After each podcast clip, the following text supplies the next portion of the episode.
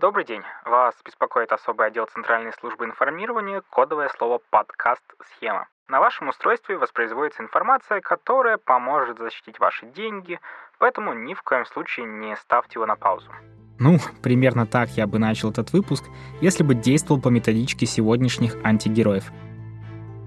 Привет, это Алексей Малахов, редактор рубрики «Безопасность» в Тинькофф журнале и соавтор курса учебника «Как защититься от мошенников». Признаться, все мое противостояние с мошенниками началось с того, что однажды развели меня. Это был легендарный 2007 год. В России только недавно отменили платные входящие, а в США поступил в продажу первый iPhone. Мне позвонил представитель моего оператора, так и сказал, Это ваш оператор? Якобы они переводят оборудование на новое поколение, связь станет надежнее, мобильный интернет быстрее, но для этого надо перепрошить сим-карту.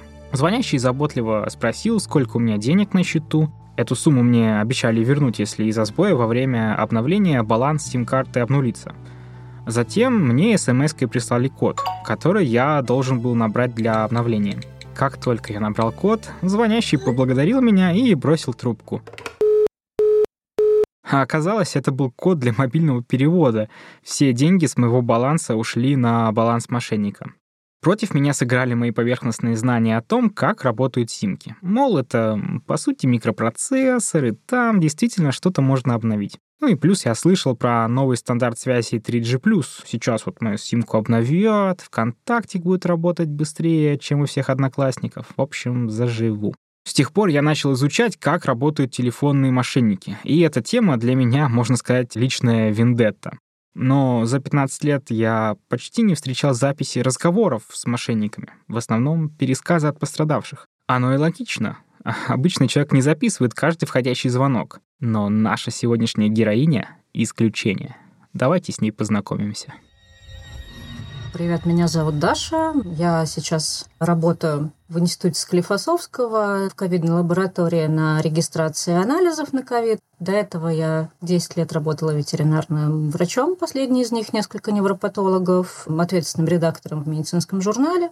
Потом на фрилансе писала всяческие статьи для только спросить, для разных околомедицинских компаний. Даша — медик и журналист. Профессии, которые требуют критического мышления и большого объема знаний. Но обстоятельства были против нее. Сбитый режим сна, То ли я после суток спала, отсыпалась, то ли я отсыпалась перед суточной сменой, чтобы уже ночью надо было немного да отдохнуть, и все хорошо. и звонок от капитана полиции в очень неподходящий момент. Слушаю. Дарья, здравствуйте. Это вас полиция беспокоит. Здравствуйте. Главное управление экономической безопасности и противодействия коррупции. Капитан полиции Волков Алексей Владимирович меня зовут. Очень приятно. Смотрите, я сразу хочу обратить ваше внимание, что наш с вами разговор будет записан и внесен в единый реестр досудебных расследований. Они меня звонком разбудили. То есть этот пыльный мешок пришелся на голову, и человек попал в состояние еще не включенных мозгов и не включенной критичности. Зато в телефоне было включено приложение, записывающее все звонки. Его Даша поставила, так как работала журналисткой и часто записывала интервью по телефону. Смотрите, дело в том, что нам поступило заявление от Центрального банка по факту мошенничества. Это статья 159, часть 3. То есть в заявлении указано, что с вашего основного счета в Центральном банке пытались списать средства на сумму, которая превышает 50 тысяч рублей. Вам что-либо об этом известно? Нет. Центральный банк с вами не связывал. Нет. Смотрите, как нам сообщает Центральный банк, то есть произошла компрометация персональных данных. Более чем у 120 тысяч граждан. То есть клиентов множество банков зарегистрировано. Понимаете, да, о чем говорю? С трудом. Массовое хищение информации произошло. Я испугалась, потому что, в принципе, как человек, который в сознательном возрасте уже застал 90-е, у меня сохранился этот страх перед милицией, полицией, как перед людьми, которые много чего могут, им за это ничего не будет. И что ты не играешь роли, и что если куда-то тебя туда затягивает, вот с какими-то происшествиями, да, то как-то отбиться очень сложно. И я их боюсь, я их прям вот боюсь, я испугалась. Страх перед полицией и вообще представителями власти свойственен нашему обществу.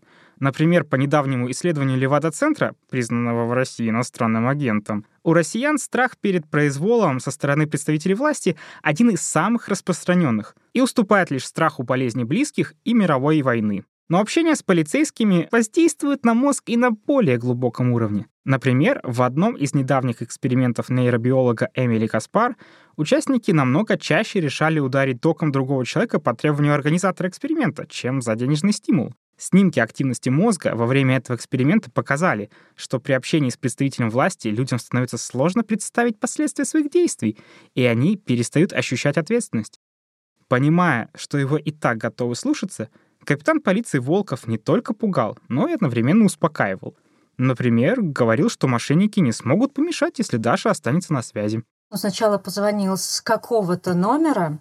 Этот номер он называл выделенной конфиденциальной защищенной линией, которой мошенники ни за что не смогут подключиться и ее прослушать. Поэтому этот разговор в материалы дела может поступить.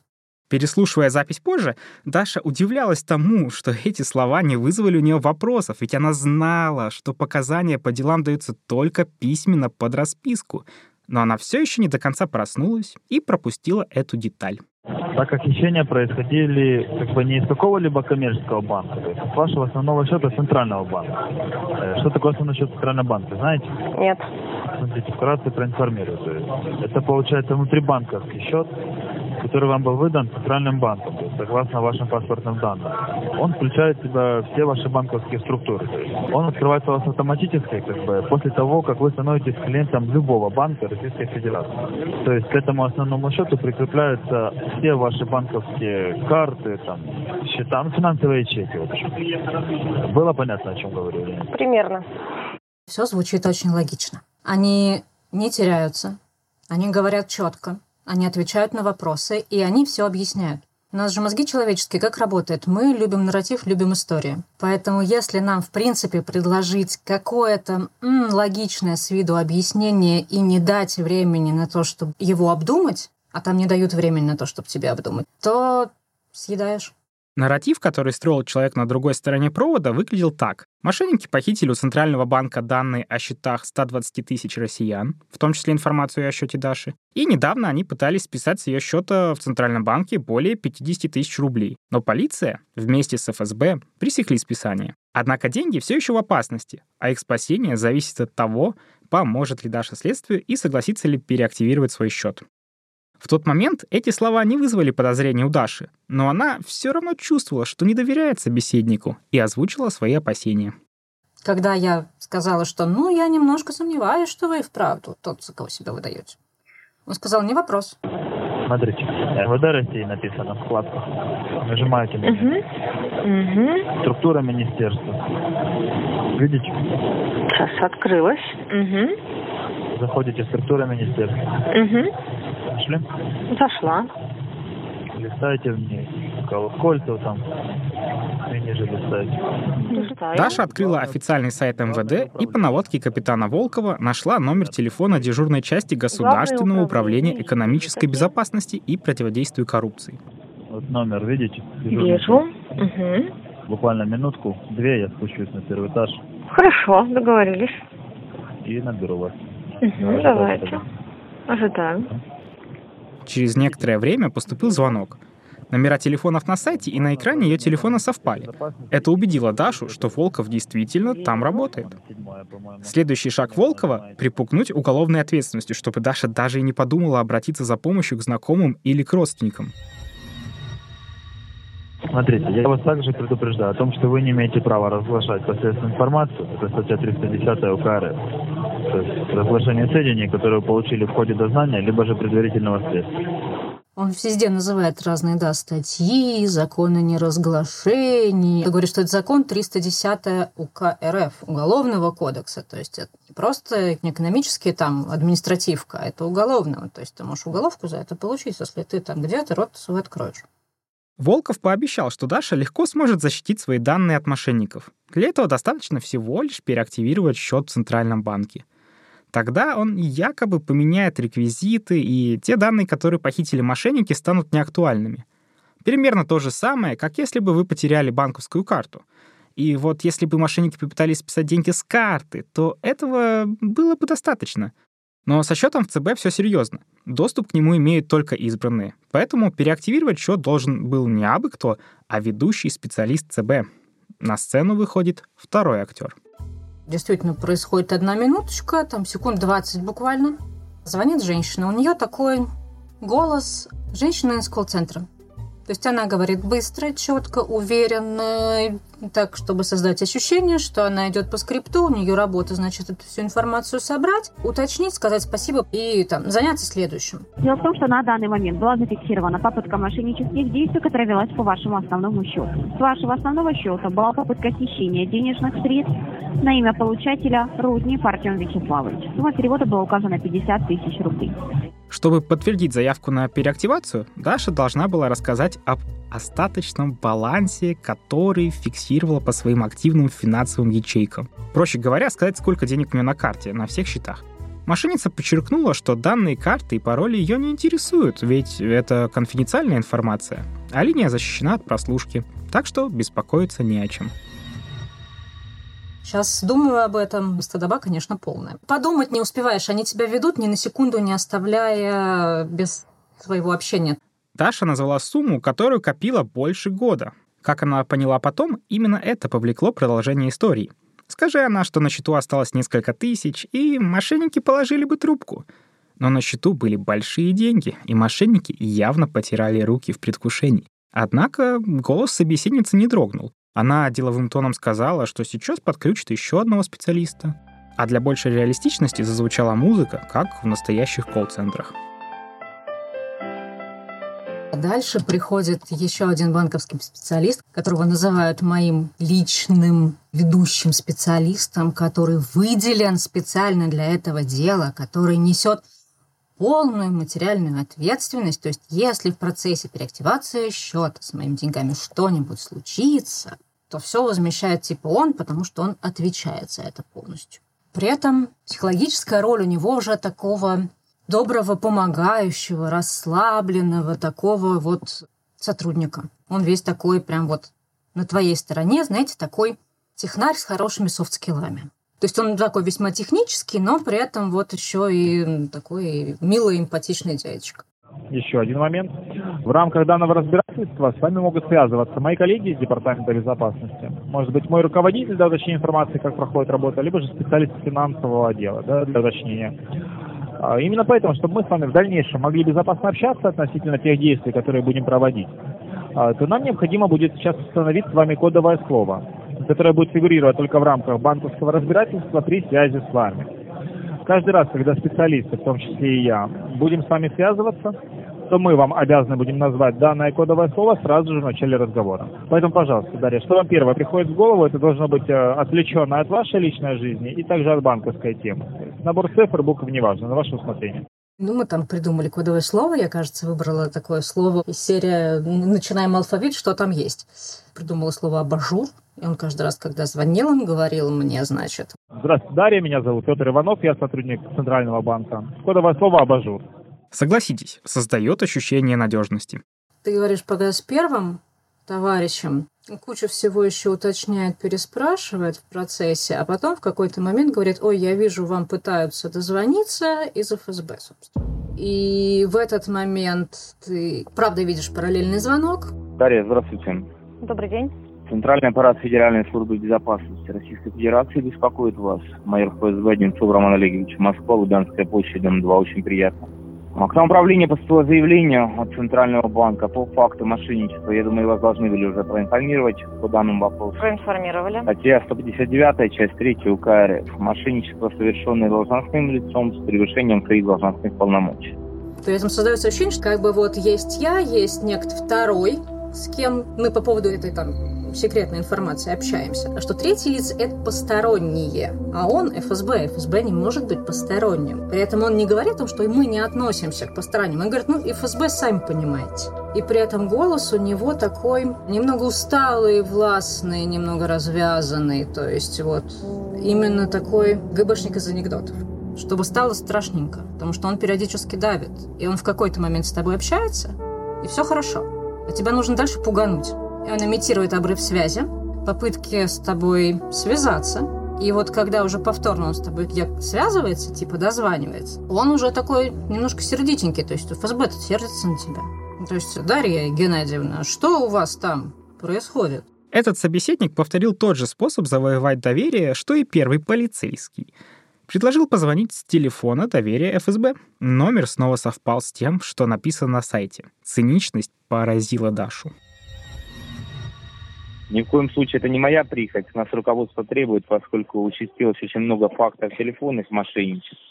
И, в принципе, позвонить и представиться в наше время можно кем угодно. Майор сообщил, что его задача — прослушать запись разговора с Центробанком, чтобы понять, какие банки нужно проверить. Для этого он взял у Даши устное разрешение, а затем снова перевел ее на Кудинова, якобы сотрудника безопасности ЦБ, с которым она уже общалась. Дело оставалось за малым — дойти до банкомата, снять деньги и положить их обратно. Для меня человек в этом вопросе темного от всего далекого звучит просто как конфета. Все вроде нормально, денег моих никто к себе взять не хочет, никуда переводить не говорят. Говорят, сейчас переактивируем, просто снимешь, мне создается какое ощущение, да? Вот ты просто снимешь, пока они что-то будут, мы что-то будем делать, они у тебя побудут, а потом ты их к себе назад туда положишь. Никто не пытается их забрать, все хорошо. Кудинов сказал, что раз деньги лежат в Тинькофф банке, то и счет они будут переактивировать через банкомат Тинькофф. Он спросил, где живет Даша, и она назвала примерное место, а не точный адрес. Забегая вперед, она была очень рада, что не выдала номер дома. К тому, чтобы идти, тебя тоже заботливо готовят. Говорят так, не забудьте паспорт. Главное, чтобы не разрядился телефон, это очень важно. Чтобы не разрядился телефон, вот пока мы тут с вами, значит, собираемся, вы поставьте на зарядку. Если есть пауэрбанк, пауэрбанк возьмите. Если вот у вас там какие-то со зрением нехорошо, то не забудьте очки. Если вам может стать нехорошо, у вас какие-то свои хронические болезни, может, есть там что-то, возьмите свои таблеточки. То есть им очень важно, чтобы ты остался на связи и ни за что не сорвался уже вот на этом довольно продвинутом этапе их спецоперации в рамках одного человека. Пока Даша шла до торгового центра, Кудинов продолжал давать инструкции. Когда банк заблокирует операцию и позвонит ее проверить, нельзя сообщать причину снятия денег. Ведь именно сотрудники банка слили данные Даши мошенникам и могут заподозрить, что в их отношении ведется расследование. А Даша, получается, нарушит соглашение о неразглашении. Сотрудники банка могут задавать разные вопросы. Причем не просто расспрашивать, он применяет формулировку «задавать компрометирующие вопросы. А не связывались ли с вами какие-нибудь там эти сотрудники там милиции, например? Участвовали в каком-то расследовании. То есть, скорее всего, могут звонить как раз те самые люди, которые слили мои данные по центральному счету. Дело близится к финалу. Даша пытается снять деньги, но банк блокирует карточку. И, как предупреждали мошенники, поступает звонок. Сотрудник банка спрашивает. Не поступали ли Даше звонки от людей, которые представляются сотрудниками правоохранительных органов? Даше это напомнило ее ситуацию. Но она все же по инструкции мошенников отвечает, что снимает деньги для себя и имеет на это право. Карту разблокируют, и Даша получает деньги. Начинается самое интересное. Ну, видимо, вот эти деньги, которые ты уже свои родные держишь их у себя уже вот в сумке, они придают какой-то храбрости, что ли. То, что вот оно материальное, ты сейчас его можешь защищать, потому что ты это ну, некоторое время зарабатывал и копил. После этого звонит снова сотрудник, с которым мы общались, сотрудник типа банка, вот мой личный. И говорит, так, вот у нас прошла операция по переактивации счета, и теперь вам продиктую, куда нужно класть, переводить деньги. Я говорю, подождите, ну это, то есть мне же, да, то есть сейчас я вот сняла эти деньги, я положу их, ну, обратно на свой Тиньковский счет. Что речь, что у нас про центральный счет, да, к которому просто это все привязано, там с ним что-то делали. Говорит, нет, другой счет. Стопай, ну почему? Речь-то про центральный, с Тиньком ничего не было. Они говорят, не, вы не поняли. Так, нельзя. Следите за руками. Оказывается, как говорят на том конце провода, мошенники пытались снять деньги со счета Даши, поэтому ее счет почему-то стал мошенническим. Деньги на нем заморожены, но добрые дяди из ФСБ разрешили Даше снять эти деньги из резерва банка. И если Даша не вернет эти деньги в резерв, то, получается, она их украла. То есть как бы мои деньги заблокированы, а вот то, что я с Тинькофф снимаю, то есть это не мои деньги. Более того, в банкомате, вот он выдает деньги, он же просчитывает. Вот он, когда просчитывает, там же на каждой купюре номер. И вот он эти купюры, он каждый этот номер считает. И если я где-то попытаюсь этой купюрой расплатиться, то точно так же ведь в машинку же их вставляю где-то, где я пытаюсь расплатиться. Также номер считывается. То есть банк узнает, что я трачу его деньги, что это не мои деньги у меня в руках, а деньги резервного фонда Центрального банка. Я говорю, ну пусть они у меня полежат. Мои же деньги, я же у себя с ним. Говорит, это же не ваши деньги. Вы, наверное, что-то не поняли. Тут же поступает звонок из ФСБшника. ФСБшник начинает такой немножечко давит. Он говорит, что... Вам же не сказали изначально, пойдите, снимите деньги и заберите, потом продолжите. Человек, на которого пытались перевести деньги с вашего основного счета, находится в федеральном розыске по 35 статье, это терроризм. А полиция такими делами не занимается. Вы когда проверяли номер телефона на сайте ФСБ, данный номер там был указан антитеррор. Да, все верно. Поэтому вами занимается антитеррористический отдел Федеральной службы безопасности. И в этот момент мне стало как-то совсем не по себе, потому что мне получается, что деньги-то мои. Мне говорят, что они не мои. Ну, у меня на счету-то больше ничего нет, так что все, это мои деньги. И вот тут я напряглась и стала ужасно думаю, а позвоню-ка я сама в ФСБ. Даша вспомнила, как ФСБшник, пытаясь доказать, что он настоящий, показал ей номер телефона доверия на сайте ФСБ и решила позвонить на этот номер. Вот тут такой спокойный, понимающий голос, как положено у людей, занимающихся такой серьезной работой. Объяснил, что да, это мошенники, и используя IP-телефонию, могут все что угодно подставить. С помощью IP-телефонии и правда можно подставить любой номер. Вы даже можете увидеть на экране смартфона, что вам звонят с вашего собственного номера. Вот такой вот недостаток у этой технологии. После разговора с настоящим сотрудником ФСБ Даша окончательно убедилась, что чуть не отдала свои деньги мошенникам. Но они не отступили, а попытались дожать и напугать нашу героиню. Начинает писать этот товарищ, который мой индивидуальный помощник из Центробанка, который меня, значит, вел, говорит о том, что да нет, вы не поняли. Я говорю, все поняла. Денежки будут у меня, до свидания. И вся эта дивная история заканчивается дивной фразой, типа того, что «Даша, опомнись, эти деньги не стоят того, чтобы потом всю жизнь ходить и оглядываться. Сказать по правде, я впервые вижу такую сложную и слаженную схему, в которой участвуют аж четыре актера. Обычно ну, звонящий обращается единолично, пытается развести жертву сам, ну, максимум передает трубку еще одному коллеге. А тут целый конвейер. Обратите внимание, как четко все говорят и отвечают на вопросы. Жертвами таких спектаклей становятся вполне разумные люди, которые сто раз слышали совет не говорить никому код из СМС или не снимать деньги со счета по чьей-то указке. Но когда звонит строгий майор, который передает трубку заботливому сотруднику банка, происходит что-то странное. Человек на эмоциях отключает рациональное мышление. И именно наши эмоции делают нас потенциальными жертвами подобных разводов. Основная эмоция в этой схеме — страх. Страх за свои деньги, страх перед сотрудниками органов, которые могут сделать что-то нехорошее при желании. И эти эмоции вполне понятны и справедливы. Даже у меня, если честно, пробегают мурашки по телу, когда я беру трубку и слышу «Служба безопасности банка», «Ваши деньги в опасности». Они действительно будут в опасности, но только если не совладать с эмоциями. Даша знала простые правила финансовой безопасности и даже сталкивалась со звонками из службы безопасности. Мне не попадались схемы подобного толка. То есть мне попадались какие-то совсем простые вещи. Там звонят и просят назвать пин-код для того, чтобы там с вашей карты не увели деньги. Давайте назовем вот все ее данные, и мы тогда ее как-то защитим. Но схема намного интереснее оказалась. Переслушивая записи разговоров, Даша нашла кучу несостыковок в логике развода, но за время почти трехчасовой непрерывной беседы она их не замечала.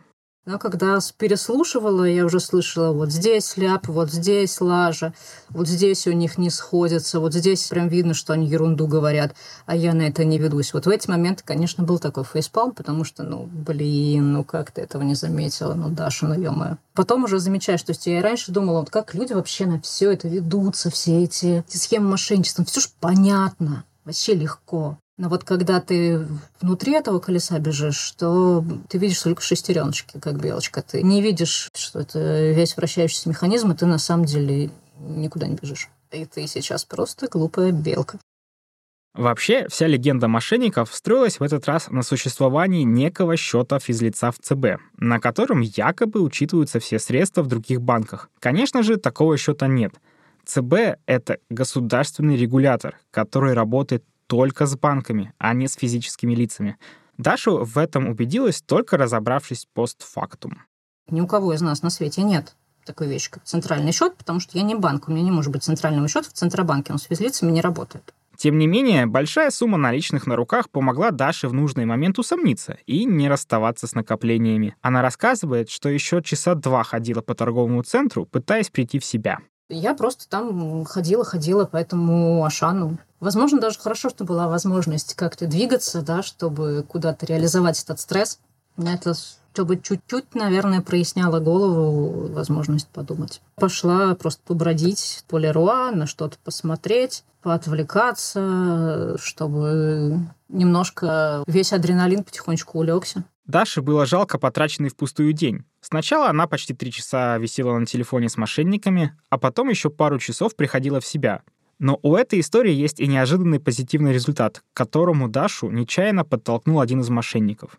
Когда со мной общался этот ФСБшник, он сказал, что вот сейчас вы не имеете права ничего рассказывать, но потом, когда все закончится, можете хоть статью написать. И когда все, я уже стала приходить в себя, я думаю, ё-моё, какая чудесная идея. Я просто написала Оле Кашубиной, это редактор в медицинской части научников журнала. Ты сказала, Оль, тут есть вот такая история. Ну, потом, конечно, стало смешно, что сейчас я еще и заработаю, судя по всему. Пора признаться, про эту историю я знаю давно, так как помогал ее редактировать. Прошло уже полгода, но мне так и не попалась история про телефонных мошенников с более сложным сценарием. Кстати, статья в ТЖ понравилась даже самим авторам развода.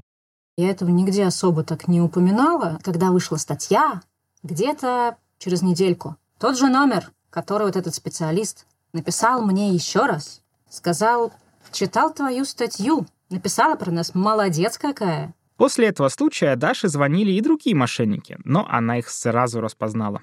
Ребята, здрасте. Ой, как хорошо, что вы мне позвонили. Я почти про ваши дела я даже статью писала. Где статью писали? В Тинькофф журнале про ваши дела. А про какие наши дела?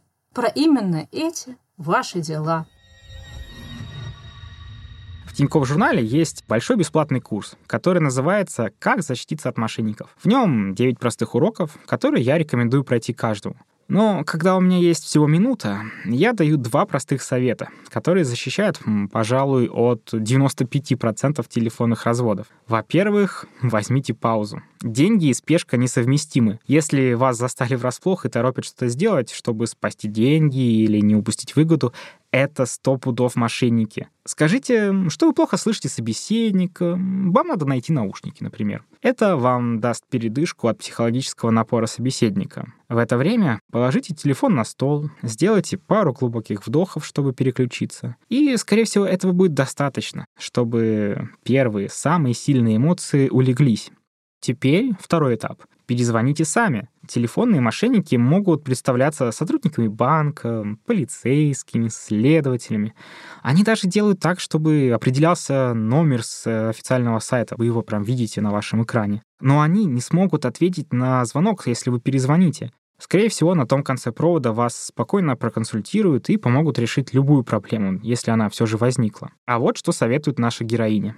Они все. И девочка, которая собирает финансовую твою личную информацию, и ФСБшник этот, они уточняют, а есть ли рядом третьи лица, родственники, коллеги, кто угодно, кто, значит, может это услышать. И ни за что, ни за что нельзя, чтобы кто-то это услышал. Они все стараются сделать так, чтобы никто тебе не сказал, типа, эй, мать, остановись, это же мошенники, мы знаем эту схему. Хочешь развлечься, послушать, давай, но давай не ведись серьезно. И помнить о том, что, в принципе, наша судебная машина, она довольно неповоротлива, что так быстро обычно ничего не происходит что обычно это нужно прийти, договориться на определенный день, что-нибудь там записаться. Если, в принципе, возникает какая-то такая спешка по манипуляциям там, с вашими деньгами или чем-то еще, то в жизни так не работает. Работа мошенников — обманывать людей, и они этому обучаются, тренируются и совершенствуют навыки.